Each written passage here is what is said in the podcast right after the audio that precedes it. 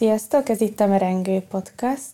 Én Angéla vagyok, és ma Sivanovics Borbálával fogunk beszélgetni, aki az ELTE egyetemi adjunktusa, jelenleg az ELTE Pedagógiai és Pszichológiai Karának interkulturális intézetének oktatója, aktív kutatói tevékenységet végez az interkulturális pszichológia és pedagógia kutatócsoportban, továbbá kimagasló akadémiai munkájáért az ELTE ígéretes kutatói címét is elnyelte 2019-ben. Nagyon köszönjük, hogy elfogadtad a meghívásunkat. És ma a közösségi megosztáson alapuló gazdaságról fogunk beszélgetni, illetve az itt megfigyelhető diszkriminációról, illetve a bizalom szerepéről. Először is azt szeretném kérdezni tőled, hogy hogyan vezetett az utad ide az eltére. Köszöntöm én is a hallgatókat, nagyon örültem ennek a lehetőségnek.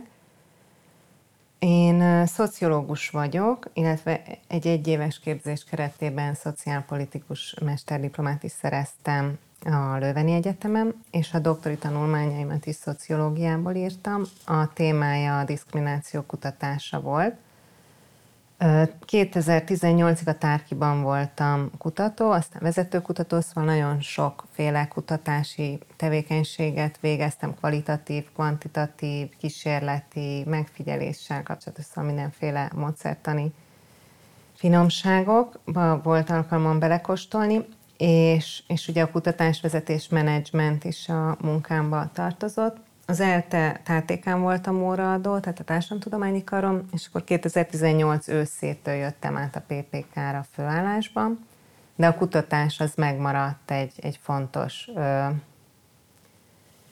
pillérremnek, és, ö, és hát az volt a szerencsém, hogy pont amikor átjöttem, elnyertem ezt a három éves OTKA kutatást, amiről most végül fogunk beszélni, mert en, ez a fiatal kutatói ö, projekt adja meg a lehetőségét annak, hogy, hogy van infrastruktúrám, meg, meg erőforrásom arra, hogy ezt a közösségi gazdasági kutatást végezzem. Még mielőtt belecsapunk abba, hogy konkrétan hogyan is zajlottak ezek a vizsgálatok, és milyen eredménnyel szolgáltak, szerintem jó lenne, hogyha definiálnánk, hogy mi is ez a közösségi vagy más néven megosztáson alapuló gazdaság. Össze tudnád kérlek ezt foglalni pár mondatban? Igen, Szerintem a legfontosabb két fő ismérve, ami megkülönbözteti a klasszikus üzleti modelltől, az az, hogy megosztáson alapul, és emberek közötti tranzakcióra épül. Lényege ennek a közösségi gazdaságon alapuló üzleti modellnek, hogy itt az emberek közötti tranzakciókról van szó. Tehát még egy hagyományos üzleti modellben van a szolgáltató, és van a szolgáltatást igénybevevője, a megosztáson alapuló gazdasági modellnél egy háromszög modell képzelhető el, aminek a a szolgáltatója és a szolgáltatást igénybevevője is egy magánszemély, és a kettőt, a háromszög csúcsán a platform köti össze. Tehát a platformon keresztül zajlik ez a adásvétel, cserebere. Most, hogy mondjak inkább példákat, mert lehet, hogy ez nagyon elképzelhetetlen, hogy mire gondolok. Itt nagyon fontosak ugye a platformok, platformok tehát online módon zajlik a, a tranzakció, és hogyha mondjuk az Airbnb-re, az Uber-re, a BlaBlaCar-ra gondoltok, vagy akár a most nagyon népszerű volt szolgáltatásra, szóval ezek mind platform alapon működnek, ugye mobil applikációkon keresztül, vagy, vagy interneten, de most már legtöbbnek van applikációja ahhoz, hogy, hogy versenyképes tudjon maradni.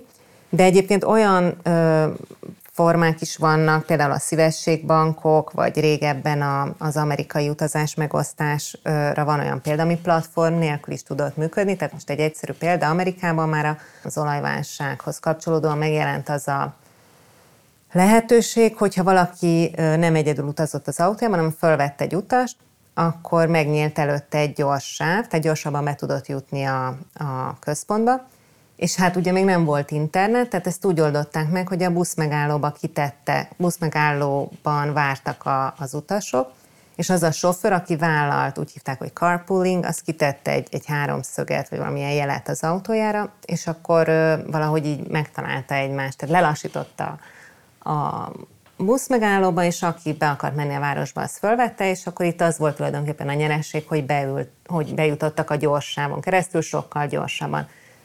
Tehát az egésznek a lényege, Tehát, hogy megosztásra épül, nagyon hatékony, nagyon rugalmas, és, és hát ez főleg az utóbbi időben nagyon hangsúlyossá vált a fenntarthatóság, a környezetvédelem, ugye főleg, hogyha közlekedésre gondolunk, akkor ez teljesen egyértelműen megjelenik.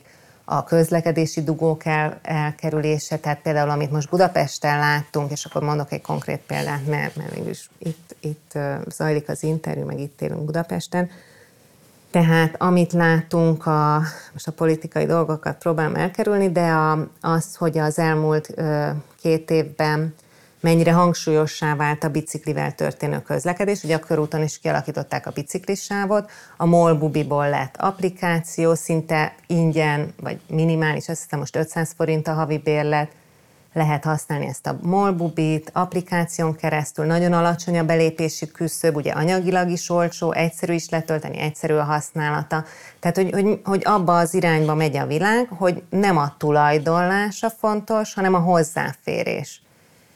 Tehát ezt most csak angolul tudnám jól megfogalmazni, mert van egy Rachel Botsman nevű kutató, aki ezzel foglalkozik, azt mondja, hogy, hogy régebben az volt a lényeg, hogy you are what you own, és most pedig you are what you have access to. Tehát, hogy már nem az a fontos, hogy mit tulajdonolunk, hanem hogy mihez férünk hozzá. Tehát így tudnám legjobban összefoglalni a, a lényegét, és még az is nagyon fontos, ez a hálózatiasság, most nem sorolom föl, mert van öt ismérve, de ebből most nem mondtam el még mindent, de ez a hálózati felépítése is fontos, és még azt azért kiemelném, hogy elmosódik a határa a az, az személyes tér és a munkavilága között, tehát hogy minden mindennel összefolyik, hogy most mi vállalkozók vagyunk, vagy alkalmazottak, otthon vagyunk-e, vagy dolgozunk, az Uberben most mi taxisofőrként vagyunk, de aztán lehet, hogy leszedjük magunkat a platformon, és elmegyünk a gyerekünkért. Szóval ez a személyes tér és munkavilágának az összefonódása is ennek a gazdasági átalakulásnak a velejárója, amiben a sharing economy, megosztáson alapuló gazdaság egyre nagyobb helyet foglal el. Ez nem egy-két mondat volt, de azt hiszem így a lényegét így, így lehetne megragadni.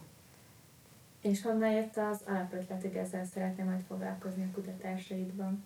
Mm, én régóta foglalkoztam ö, diszkrimináció kutatással, és az eltén a tátékán tartottam egy órát rendszeresen diszkrimináció tesztelés vagy mérés volt a címe, és mindig a diákoknak az volt a feladat, hogy egy kis tesztelést csinálnak meg majd a kísérletekről, ugye később fogunk beszélni.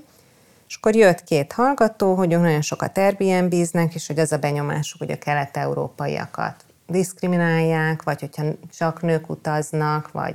Szóval elkezdtünk erről beszélgetni, hogy az Airbnb-n mi történik, és mondták, hogy akkor ők csinálnának erre egy tesztet, hogy bejelentkeznek az Airbnb-re kisgyerekes anyagként, ilyen néven, olyan névvel, párral, gyerekkel, szóval kialakítottunk egy kísérleti dizájn, és akkor elkezdtem ezen gondolkozni, hogy hm, ez milyen érdekes terület, biztos senki nem kutatta még. Aztán rákerestem a Google Scholaron, és láttam, hogy már amerikai cikkek elkezdtek, de egyébként pont akkor kezdtek el megjelenni, amikor mi ezt elkezdtük kutatni, de hát már nyilván le voltunk maradva. Ez volt 2016-ban. Aztán a tárkiba jött hozzám két gyakornok, akikkel szintén az volt a megállapodás, hogy csinálunk valamilyen ö, kis kísérleti kutatást, és akkor ott mondta az egyik lány, hogy ő nagyon sokat blablakározik, és hogy mi lenne, ha az online térben csinálnánk meg ezt a kutatást, és ez egy amerikai és egy ukrán lány bevonásával készült el az első ö, tesztelés, amit, amit, a, amit a közösségi gazdaság egyik platformján valósítottunk meg 2017 nyarán, és ebből lett egy publikáció, amiről majd később, ha oda jutunk, akkor szívesen beszélek egy kicsit. De egyébként rohamosan megnőtt az utóbbi időben a kutatói érdeklődés, tehát hogyha rákeresünk Google-on, tehát annyira megnőttek az említések, cikkek, konferenciák, most ért véget egy Cost Action, ez egy ilyen EU-s network, aminek a Sharing Economy volt a fókusz, egy négy éves program, amiben részt vettem, most könyvet szerkeztünk, szóval ez egy nagyon felkapott téma lett, nem csak társadalomtudósok körében, mindenféle területről érkeznek kutatók, jogászokat is érdekli, földrajztudósokat, mindenkit. Igen, ahogy mondod is, egyre elterjedtebbek ezek a gazdálkodási formák, és engem még kifejezetten érdekelne, hogy Magyarországon mennyire van ezeknek helye, milyen szektorokban van jelen. Hát sokféle szektorban van jelen, a, ahova, amelyekre kiterjedt a mi kutatásunk, Egyébként ezt a nemzetközi kategorizáció alapján alakítottuk ki mi is a design, tehát amit most akkor felsorolom a legfontosabbakat. Utazás, közlekedés, ugye erre már mondtam példákat, szállás, szállás megosztás, otthoncsere, tehát itt gondolhatunk a couchsurfing-től kezdve, ami ugye teljesen non-profit alapon működik, az Airbnb-re, de van, aki még a bookingot is ide sorolja, mert ugye ott is megvalósulnak azok a kritériumok, amiket az elején felsoroltam, hogy platform alakú, egyén alapú, egyének közötti interakció, stb. Az iroda és munka megosztás, tehát vannak ezek a office programok, home office, ezek nagyon jó pofák, tehát Svédországban nagyon elterjedtek, nagyon sokan dolgoznak otthonról, de nem szeretnének egyedül lenni, fölteszik a lakásukat a office-ra, elmennek. Gondolom, ti is diákként ezt csináljátok kicsiben, de ők nagyon, nagyon szervezetten csinálják, és olyan szinten meg hogy struktúrálják az idejüket, hogy megvan, hogy mondjuk 50 perc munka, de akkor néma csönd, és senki nem szólalhat meg, és akkor 10 perc kávé, relaxáció, joga, ki mit akar, cigizgetés a kertben, vagy, vagy ez egyénfüggő. Tehát, hogy ezek a home office-ok is ö, egy abszolút ö, jó példák erre, de vannak ugye ezek a közösségi irodák, mint ami Magyarországon a Kaptár, vagy a Loffice itt a belvárosban, ezek már inkább profitorientált kezdeményezések, míg a, a home office az nem. Ami nagyon fontos, és az egyik kedvenc területem, és most el is kezdtem többet ezzel foglalkozni, az a food, tehát az élelmiszer megosztás mintázata. Ugye nagyon-nagyon nagy probléma az élelmiszerpazarlás, ráadásul csak egy kis szervezés kérdése lenne, hogy a megmaradt élelmiszer eljusson a rászorulókhoz. Ugye en, en, erre épült például a Budapest Bike Mafia, de vannak olyan lakossági kezdeményezések, mint a József Attila lakótelepen a Komatál, kismamáknak visznek ételt az első szülés utáni első hat hétben. Tehát ezek ilyen nagyon szép, szolidaritásra épülő altruista kezdeményezések, vannak lakáséttermek, például a Celebrate Food, és akkor vannak azok, az úgy hívja a szakirodalom, hogy farm to table, vagy farm to fork, magyarul farmtól a villára szolgáltatások, amelyeknek az a lényegük, hogy kiveszik a nagykereskedelmet a, a hogy hívják ezt, élelmiszerláncból, és lerövidítik az élelmiszerláncot, tehát hogy a farmról az asztalodra kerüljön minél előbb az étel. Ugye ezt nagyvárosban elég nehéz megvalósítani. Erre jöttek létre például a szatyorbolt, a nekedterem, Kicsit a kifli is ilyen, de nyilván az sokkal bizniszorientáltabb, tehát inkább mondjuk a szatyorboltot, vagy ezeket a bevásárló közösségeket érdemes ö, megnézni, ha valakit érdekel, vagy a YouTube, ahol egy egész csirkét tudsz örökbe fog, vagy bocsánat, tyúkot tudsz örökbe fogadni, ami tolja neked a, a tojásokat, és azt hetente átveheted a, nem tudom, a fényutcai piac valamelyik standjánál.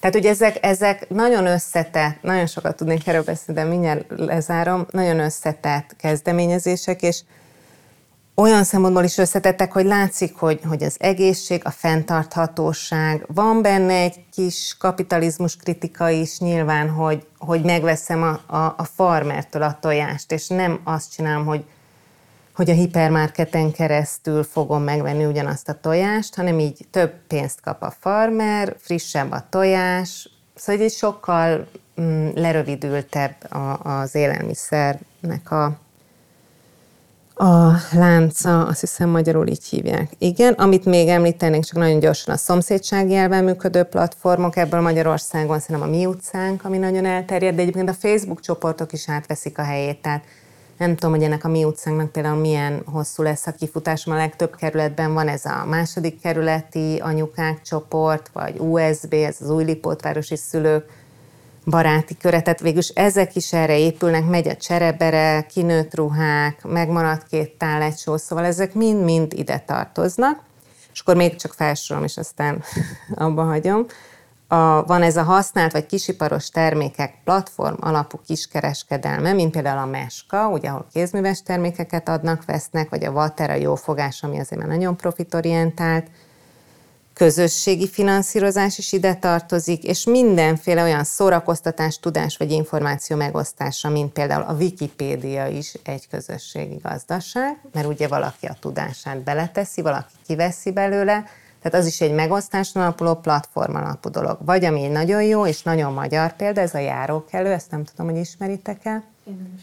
Lehet jelenteni, hogy ezen a platformon keresztül, hogy egy kátyú van a Kazinci utcában, és akkor ők eljuttatják ezt a megfelelő helyre, vagy nem működik a jelzőlámpa itt, egy, egy, ilyen, egy olyan szolgáltatás, ami becsatornázza a lakossági panaszokat, és a közfeladatokat ellátókhoz ö, teszi. De ami például nagyon ismert, és ezek már profit alapúak, a zene területén a Spotify, film területén a Netflix, tehát nem gondolnánk, de végülis ezek is hát ha akarjuk, de ez erről azért vita van, akkor beletartoznak ezekbe a platform alapú szolgáltatásokba.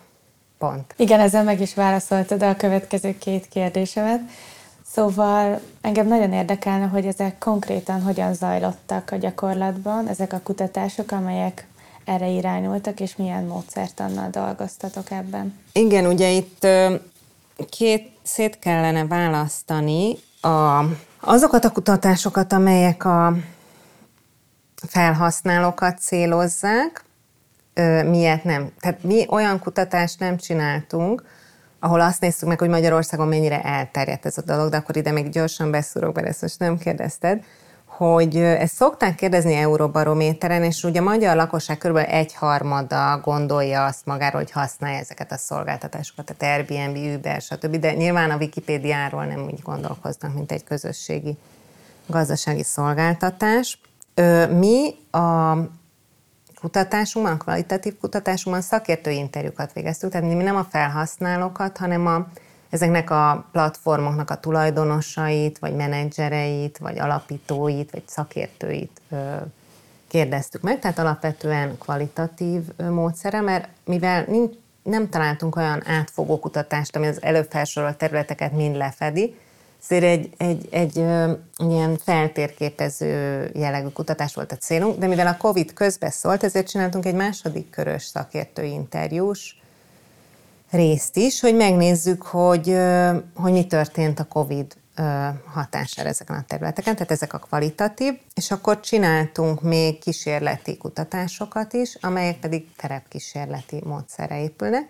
Meg még egy kis tartalomelemző kutatást is csináltunk az Airbnb kutatáson belül, tehát azzal többet foglalkoztunk, beléptünk Airbnb házigazdák csoportjába, és azt néztük, hogy a COVID kapcsán hogyan reagálnak, mert ugye az Airbnb-t egy nagyon komoly keresleti sok kérte 2020 tavaszán, egyik pillanatra a másikra átmenet nélkül leállt a működése, és akkor azt tartottuk hasznosnak, hogy megnézzük, hogy erről hogyan kommunikálnak a magyarul a host, a, a lakás tulajdonosok vagy üzemeltetők, tehát akik kiadják a lakásukat.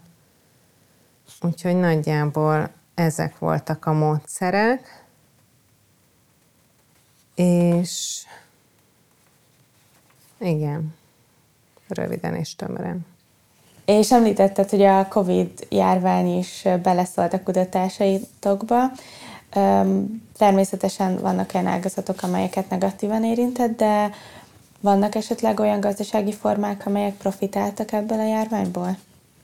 Igen, most ugye én már felvázoltam itt az előbb a szegmenseket, de azért egy kicsit így visszamennék addig, hogy, a, hogy az egész COVID hogyan befolyásolta az életünket, mert itt nagyon sok tanulmány megjelent ezzel kapcsolatban, amit mi alapul vettünk a kutatásunk során.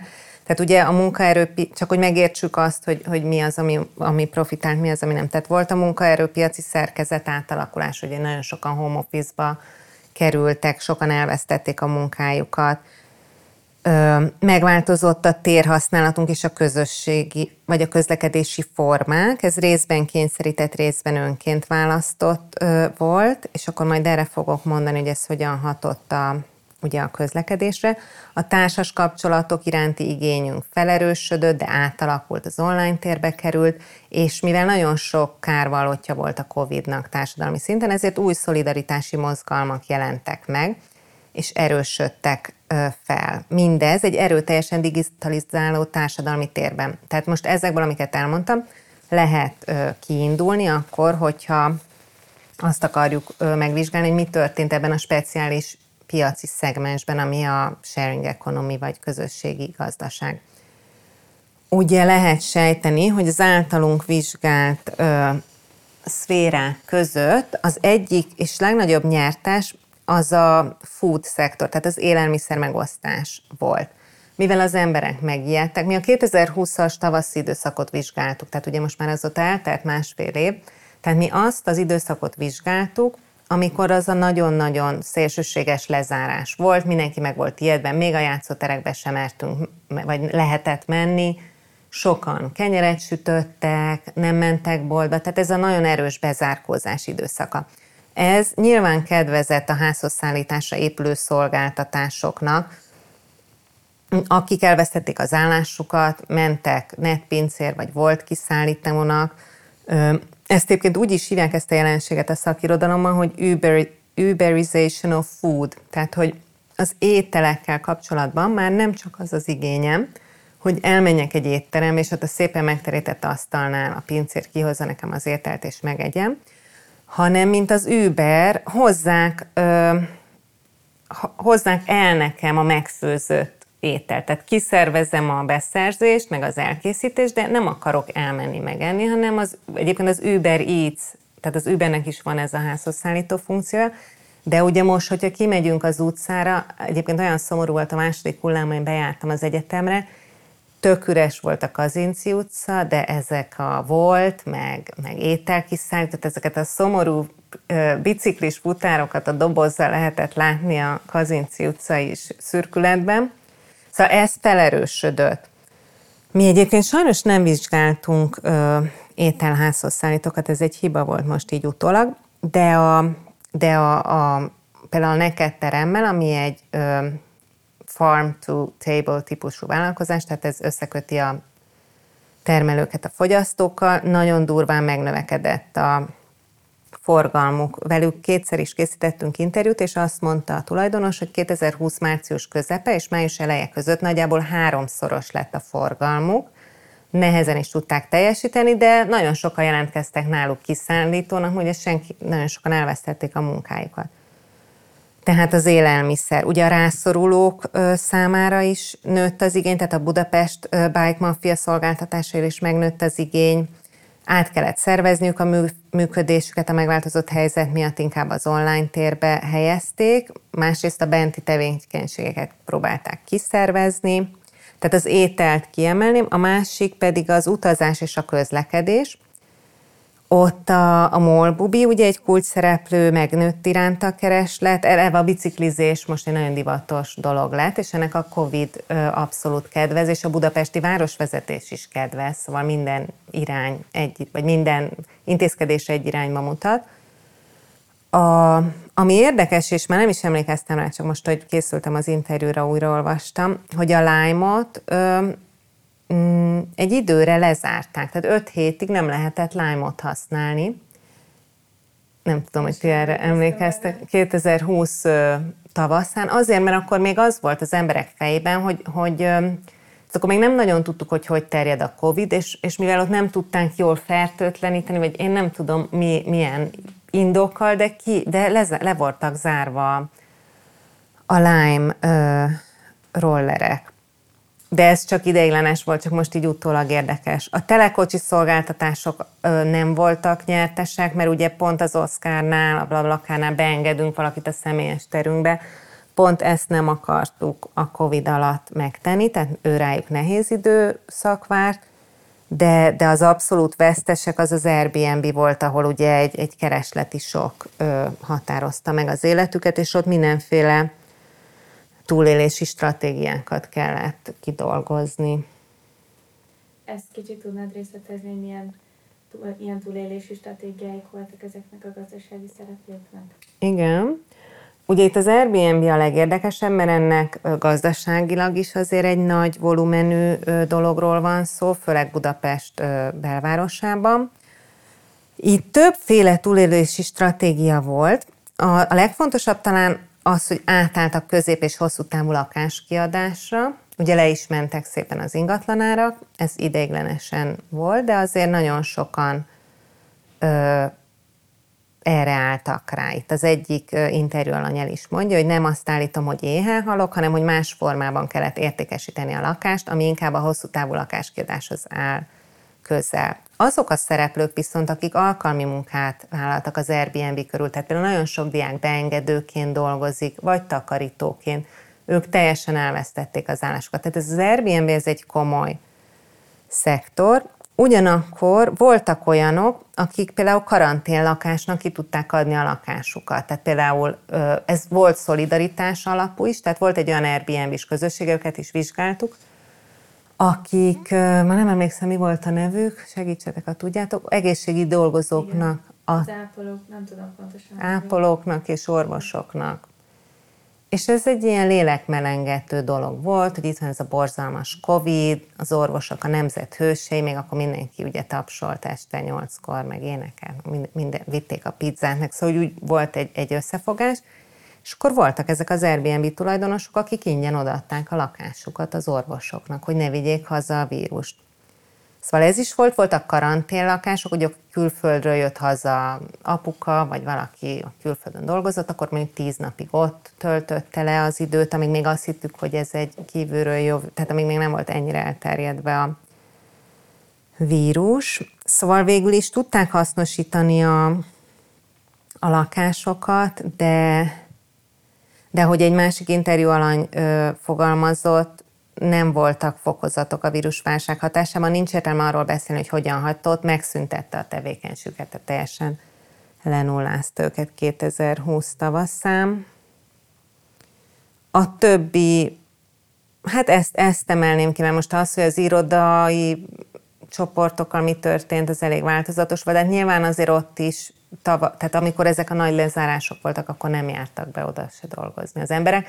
Viszont volt, aki meg pont azért bejárt, mert mondjuk ha három kisgyerek ugrál a feje tetején otthon, akkor inkább bemegy a kaptárba, a lofizba, vagy valahova, ahol legalább csönd van és nyugalom. És rákanyarodva kicsit konkrétan a diszkrimináció és a bizalom kérdéskörére, amivel te is foglalkoztál a vizsgálataitokban, ezt kicsit ki tudnád fejteni, hogy itt milyen módszertani eljárásokat használtatok? Igen, tehát ugye az egész kutatási projektünknek az a címe, hogy bizalom és diszkrimináció. Ez a kettő ott kapcsolódik össze, hogy ugye ebben az online térben, amit az elején olyan részletesen felvázoltam, itt egyének adnak egymásnak szolgáltatást. Tehát nem az van, hogy bemegyek a hotelbe, kiveszek egy szobát, felszállok a buszra, veszek egy jegyet, hanem a másik lakását veszem ki, vagy a szobáját, a másik autójába ülök be,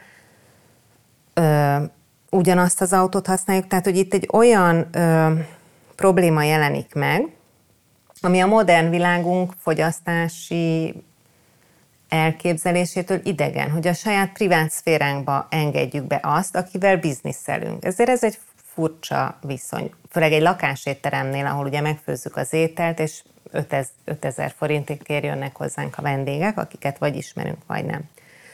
Tehát a bizalom itt nagyon hangsúlyosan jelenünk meg, jelenik meg, mert beengedünk valakit a személyes terünkbe. Ennek nyilván különböző szintje vannak, tehát a couchsurfingnél, vagy egy lakásétteremnél ez egy sokkal intenzívebb kapcsolat a belső terünkben, mint mondjuk az üzleti alapú Airbnb-nél. Hogyha vannak olyan üzletemberek, akik direkt arra vesznek lakásokat, hogy rövid távra kiadják, az nem igazán, ott máshogy merül fel ez a bizalom ö, kérdés. És hogy a rendszer ezt hogy kezel, és akkor itt jutunk el a diszkriminációhoz mindjárt, azt hívtuk mi a tanulmányban a rendszer garanciának, hogy a rendszer milyen garanciákat tesz azért, hogy az ügyfél, tehát hogy a szolgáltató és a szolgáltatást igénybevevő között, tehát mondjuk utas, sofőr, lakáskiadó, lakásbérlő között legyen egy bizalom, amire épülni tud. És ennek a garanciának az elemei például, hogy több irányban értékelik egymást, ugye miután igénybe vette a szolgáltatást, le kell pontozniuk egymást. Kaució, az Airbnb-nél ez a személyes beengedés, vagy valamilyen, tehát hogy, hogy sok olyan csatorna van, amivel meg lehet teremteni a bizalmat. Az ételnél, és tényleg ez egy különleges példa, ott az egyik interjú alany elmondta ott a komatálok kapcsán, hogy ételt adni kevésbé kockázatos, mint elfogadni. Tehát ott pont az a bizalom, hogy én megeszem azt a tálételt, amit egy valaki odahozott. Tehát, hogy, hogy ez azért egy, egy nagyon intim dolog, hogy, hogy a testünkbe milyen ételt. Tehát ugye ez nem egy ellenőrzött forrás, hanem a szomszéd főz. És ott például ez a személyes ismertség volt a, a rendszer garancia, hogy ezek mind a Vekerle lakótelepen lévő anyukák, akik már ismerik egymást a játszótérről, vagy legalább ismerem azt, akinek a nővére hozza nekem az ételt, szóval itt, itt egy ilyen típusú bizalom volt. De hogy hogy jelenik meg a diszkrimináció? Hát úgy jelenik meg, hogy ahhoz, hogy bízzunk abban, akit, aki majd belül az autóba, szeretnénk megismerni. De hát hogy tudjuk megismerni? Megnézzük a nevét, az arcképét, esetleg csekkoljuk a Facebook oldalát, vagy a LinkedIn profiát, amivel össze van kötve. És egyébként ezt statisztikai diszkriminációnak hívják, amikor, mivel nem tudunk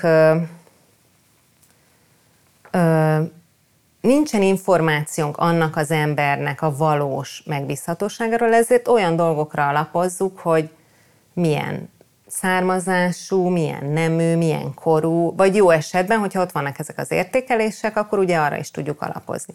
És hát azt figyelték meg először Amerikában, de aztán máshol is nyilván csináltak ehhez hasonló kutatásokat, hogy azok a, például az Airbnb-nél onnan lehet tudni, hogy valaki arab származás, vagy muszlim országból jön, hogy a macskáját vagy a kaktuszát teszi be profilképnek, mert nem szeretné, hogy lássák az ő bőrszínét.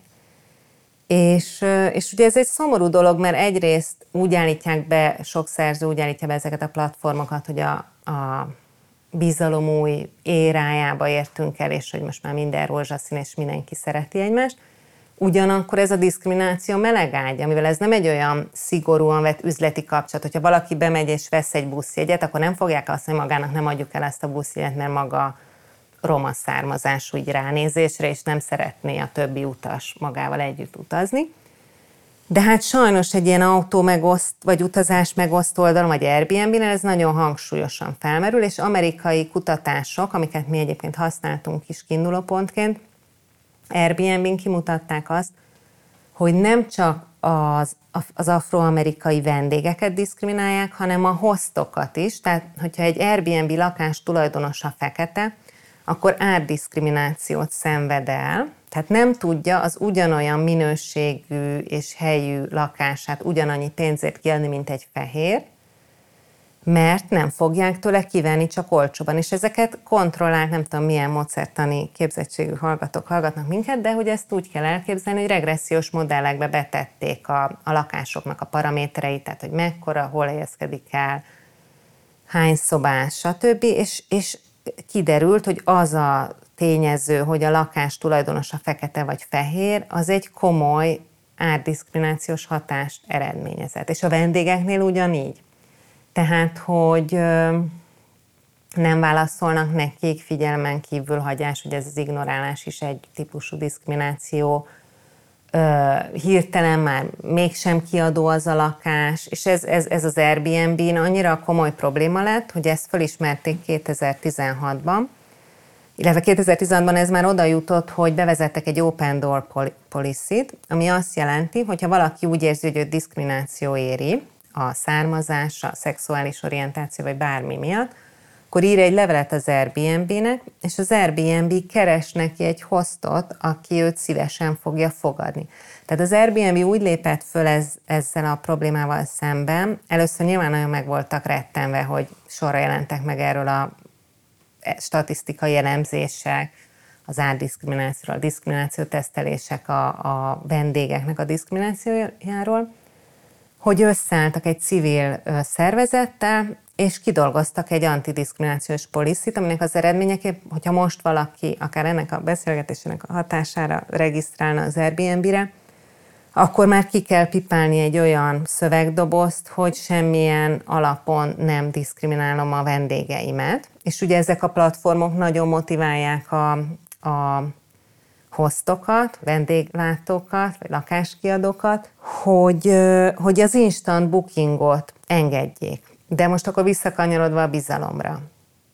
Hogyan lehet valakit meggyőzni arról, hogy megengedje, hogy instant valaki rányom a lakásomra, és én már fogadom. Hát pont, hogy szeretném lecsekkolni, most csúnyán mondva, hogy ki jön, ki, honnan jött. Tehát, hogy ez egy nagyon érzékeny dolog, nagyon érzékeny az egyensúly, hogy akkor most az-e a jó, hogyha sok információt tudok meg valakivel, vagy az-e a jó, ha keveset, ezek a típusú szolgáltatások mennyire feleltethetők meg egy piaci szolgáltatásnak, és azért is volt ilyen hosszú a felvezetésem még a beszélgetés elején, hogy lássuk azt, hogy itt, ezt úgy mondják angolul, hogy blurring line, tehát hogy egy ilyen elmosódó határ van a személyes és az üzleti szféránk között, beengedjük a magán szféránkba, mellettünk fog ülni az autóban, lehet, hogy a szomszéd szobában fogja tölteni az éjszakát. Tehát persze, hogy szeretnénk tudni, hogy ki az. És hogy akkor jogilag ez diszkrimináció-e. Szóval itt nagyon összetett ez a dolog, és pont emiatt az összetettség miatt ö, kezdtem el ezzel foglalkozni, mert annyira érdekelt ez, hogy, hogy policy szempontból is, szociológiai szempontból is, jogi szempontból is szerintem egy nagyon érdekes területről van szó. És Magyarországon is hasonlóak az eredmények? Most folyamatban van egy kísérleti kutatásunk, arról nem tudok sokat, vagy nem szeretnék sokat beszélni, de az előkutatásról, amit a Blablakáron csináltunk, tudok beszélni. Ott, ott kis mintán azt vizsgáltuk, hogy hogy különböző nemzetiségű diákok, ezek, amit meséltem az elején, a tárkis gyakornokok jelentkeztek utasok, ut- utazásokra, Mindenki egyetemista volt, az egyik kínai volt, a másik orosz, a harmadik holland, a negyedik arab, tehát volt négy nemzetiség, és voltak fiúk és lányok, szóval összesen nyolc tesztelőnk volt, és ezt úgy kell elképzelni, nem tudom módszertanilag mennyire kell felvezetni ezt az egészet, egy kontrollált terepkísérletről van szó, tehát vannak kísérleti változók, vannak kontrollváltozók, itt arra figyeltünk, hogy mindenki azonos társadalmi státusz volt, tehát mindenki diák volt, Magyarországon tanultak, fiatalok voltak, és mindenki azt írta le a kis biójában, a kis bemutatkozójában, hogy Magyarországon tanulok, sokat utazom, szeretnék eljutni Budapestről Szegedre. Tehát nyilván a, a, annak megfelelően, hogy melyik utat foglalták le, variálták, hogy hova akarnak eljutni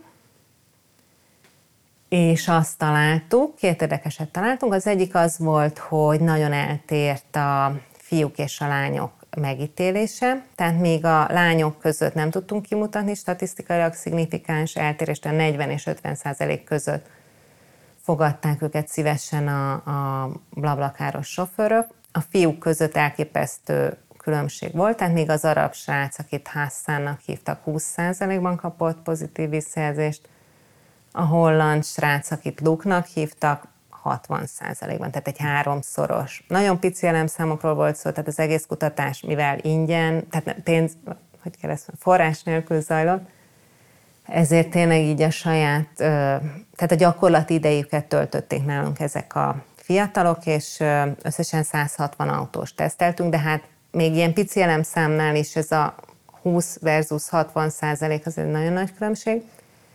És mivel kicsi volt az elemszám, utána is mentünk az egyes eseteknek, és csináltunk egy kis kvalitatív elemzést is, és az még durvábban, vagy árnyaltabban mutatta azt ki, hogy még a holland srácot megszólították, tehát még ha el is utasították, Dear Luke, sorry to say, bla bla bla, a arab vagy a kínai esetében gyakrabban volt egy ilyen nagyon durván lerázott, tehát ez a no, no place, vagy ilyen nagyon egyszerű angolsággal megfogalmazott elutasítás, Sőt, annyira lelkesek voltak a gyakornokok, hogy még azt is megtették, hogy ha az elutasítás megtörtént, megnézték, hogy tényleg nincs -e hely, mert ugye nem azt szokták mondani, hogy nem, nem viszlek el, mert nem szeretem az arabokat, hanem jaj, bocs, már nincs hely, meg törölni fogom az utazást. És ez most csak ilyen anekdotikus um, evidence, tehát anekdotikus példánk, hogy többször utána mentek ezek a tesztelők, és azt látták, hogy, hogy hiába mondják, hogy nincs hely, volt hely, tehát ez csak egy ilyen kegyes hazugság volt a sofőrök részéről.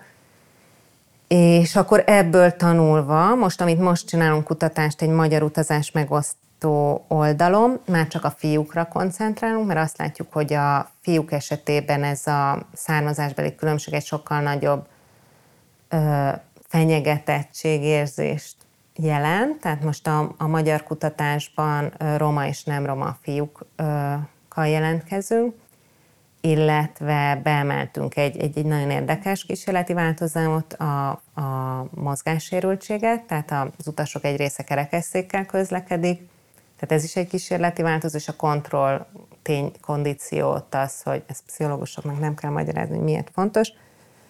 Ö, tehát a, a kerekesszékes azt, azt kérdezi, hogy befér-e a kerekesszékem, és leírja a méreteit, a kontrolltesztelő, tehát aki nem kerekesszékes, nem román, pedig elmondja, hogy egy nagy bőröndel megy, tehát hogy ugyanúgy meglegyen ez a nehézség, és akkor ugye azt fogjuk nézni, hogy milyen arányban utasítják el a fogyatékossággal élőt, illetve a romát a nem románhoz képest.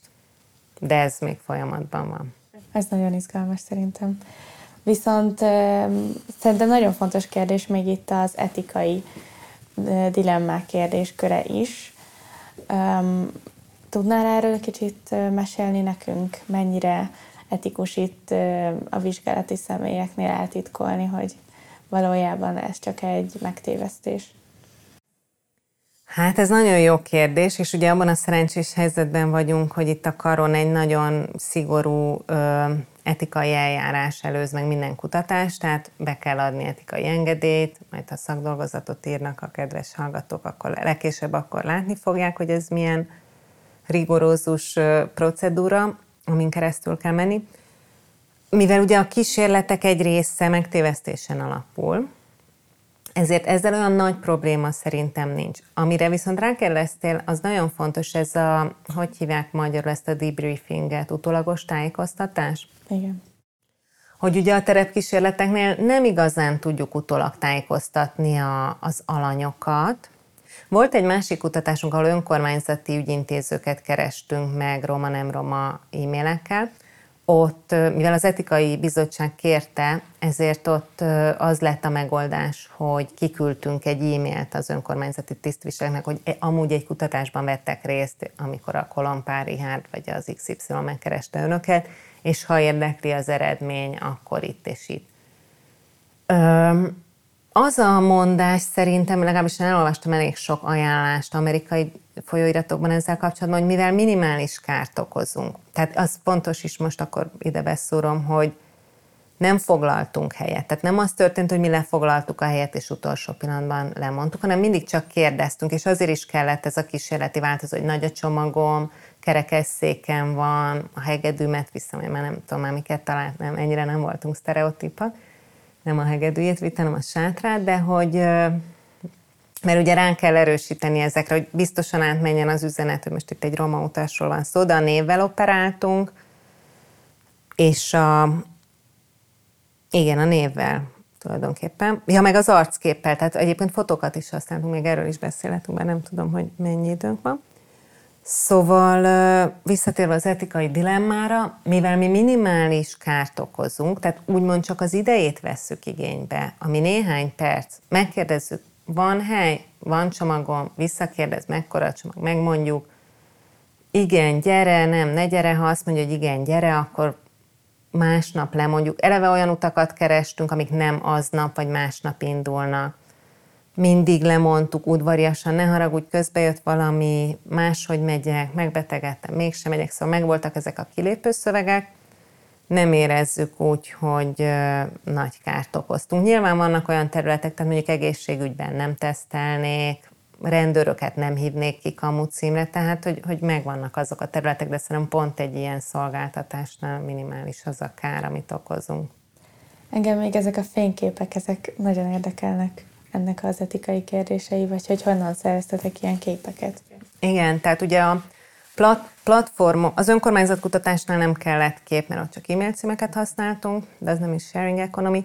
Itt a platformoknál nagyon fontos volt a kép. Hát mivel mondtam, ugye még most van terepen ez a kutatás, nyilván a Covid se tett jót a megvalósításnak, de nagyon hosszú előkészítő szakasza volt. Tehát amíg összeszedtük a képeket, azt szerintem önmagában majdnem, illetve amire elkészültek a képek, hát majdnem egy nyolc hónap volt, mert először felvettük a kapcsolatot roma szervezetekkel, hogy önkéntesek adjanak képeket, de hát ott főleg lányok jelentkeztek, egy-két fiú azért ö, bekerült a csapatba.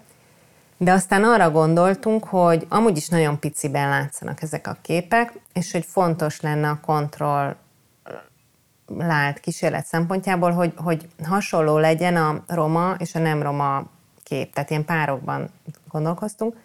És végül is az lett a megoldás, hogy a nyolc képből, ugye négy roma, négy nem roma, csak férfiak voltak, Végülis többségében nem roma, tehát három nem roma arcból indultunk, és egy roma arcból, és egy grafikus srác mm, photoshopolt el, tehát tükrözte, meg megváltoztatta a keretet. Tehát egy grafikus srác átszínezte a képeket, és utána még azt, tehát ö, még azokat a képeket is teszteltük, hogy a külvilág romának látja-e. Tehát, hogy egyrészt meg kellett keresni az önkénteseket, velük nyilván aláíratni egy papírt, hogy, hogy használhatjuk-e a képüket, konferencián használhatjuk-e, mert most az egy dolog, hogy ezek ott vannak ennek a platformnak a, az oldalán, de nyilván ki fogjuk törölni, ha vége lesz a kutatásnak, és az egy másik dolog, ha én elmegyek egy konferenciára, akkor mutogathatom-e az ő képüket. Úgyhogy ezt is megkérdeztük, hogy, hogy mihez járulnak hozzá, mihez nem. Ö- tesztelnünk kellett, hogy elég jól sikerült-e romásítani azt a nem roma arcot. A neveket is teszteltük, tehát ennek a kutatásnak az előkészítése hosszabb idő volt, mint a megvalósítása. És mit kérdeztél még a képekről? Egyébként le lehet szedni Getty Image-ről is. Nem tudom, hogy az most a kar etikai bizottság, amit szólna. Amikor a előző munkaimen dolgoztam, akkor a pilot kutatásban, szóval ingyenesen elérhető képarchívumból vettünk le képeket. Nem tudom, hogy ez mennyire etikus, vagy mennyire nem, akkor még nem voltam ezzel kapcsolatban ennyire tudatos. És milyen további kutatásokat terveztek még a jövőben? Hát itt a a, az utazás megosztó oldalnál egyébként van még egy plusz, amiről nem beszéltem, hogy mivel az egésznek a policy relevancia is érdekel minket, illetve az, hogy hogyan lehet attitűdöket változtatni, csináltunk egy kis filmet, amit sofőröknek akarunk megmutatni, illetve már meg is mutattuk, csak nem nézték meg, tehát így ez egy kis kudarc volt, hogy a kísérletnek az is része lett volna, hogy megnézik ezeket a kisfilmeket, ilyen érzékenyítő kisfilmeket, és ez változtat-e az ő attitűdjeiken, az utasokhoz, ö, utasokkal kapcsolatos attitűdjeiken, mivel nem nézték meg a kisfilmet, és mi ebbe is nagyon sok energiát fektettünk, hogy ezeket leforgassuk, pontosan a rajzfilmek voltak, vagy animációk, ezért most még egy szörvé kísérletet is tervezünk, amit a, olyan emberek körében fogunk megvalósítani, akik legalábbis sofőrök. Tehát van autójuk, vezetnek, és őket fogjuk kérdezni, ho, megkérni, hogy nézzék meg a kisfilmet, és utána majd egy következő hullámban megkérdezzük, hogy és akkor most elvinnie Kolompár Ricsi, Orsos Rómeót, Kis Gézát és Kovács Pétert. Szóval, hogy van egy ilyen ö, szakasza is a kutatásnak. Ez a kérdőív még most van kidolgozás alatt. De talán mire adásba kerül ez a műsor, már túl leszünk rajta remélhetőleg.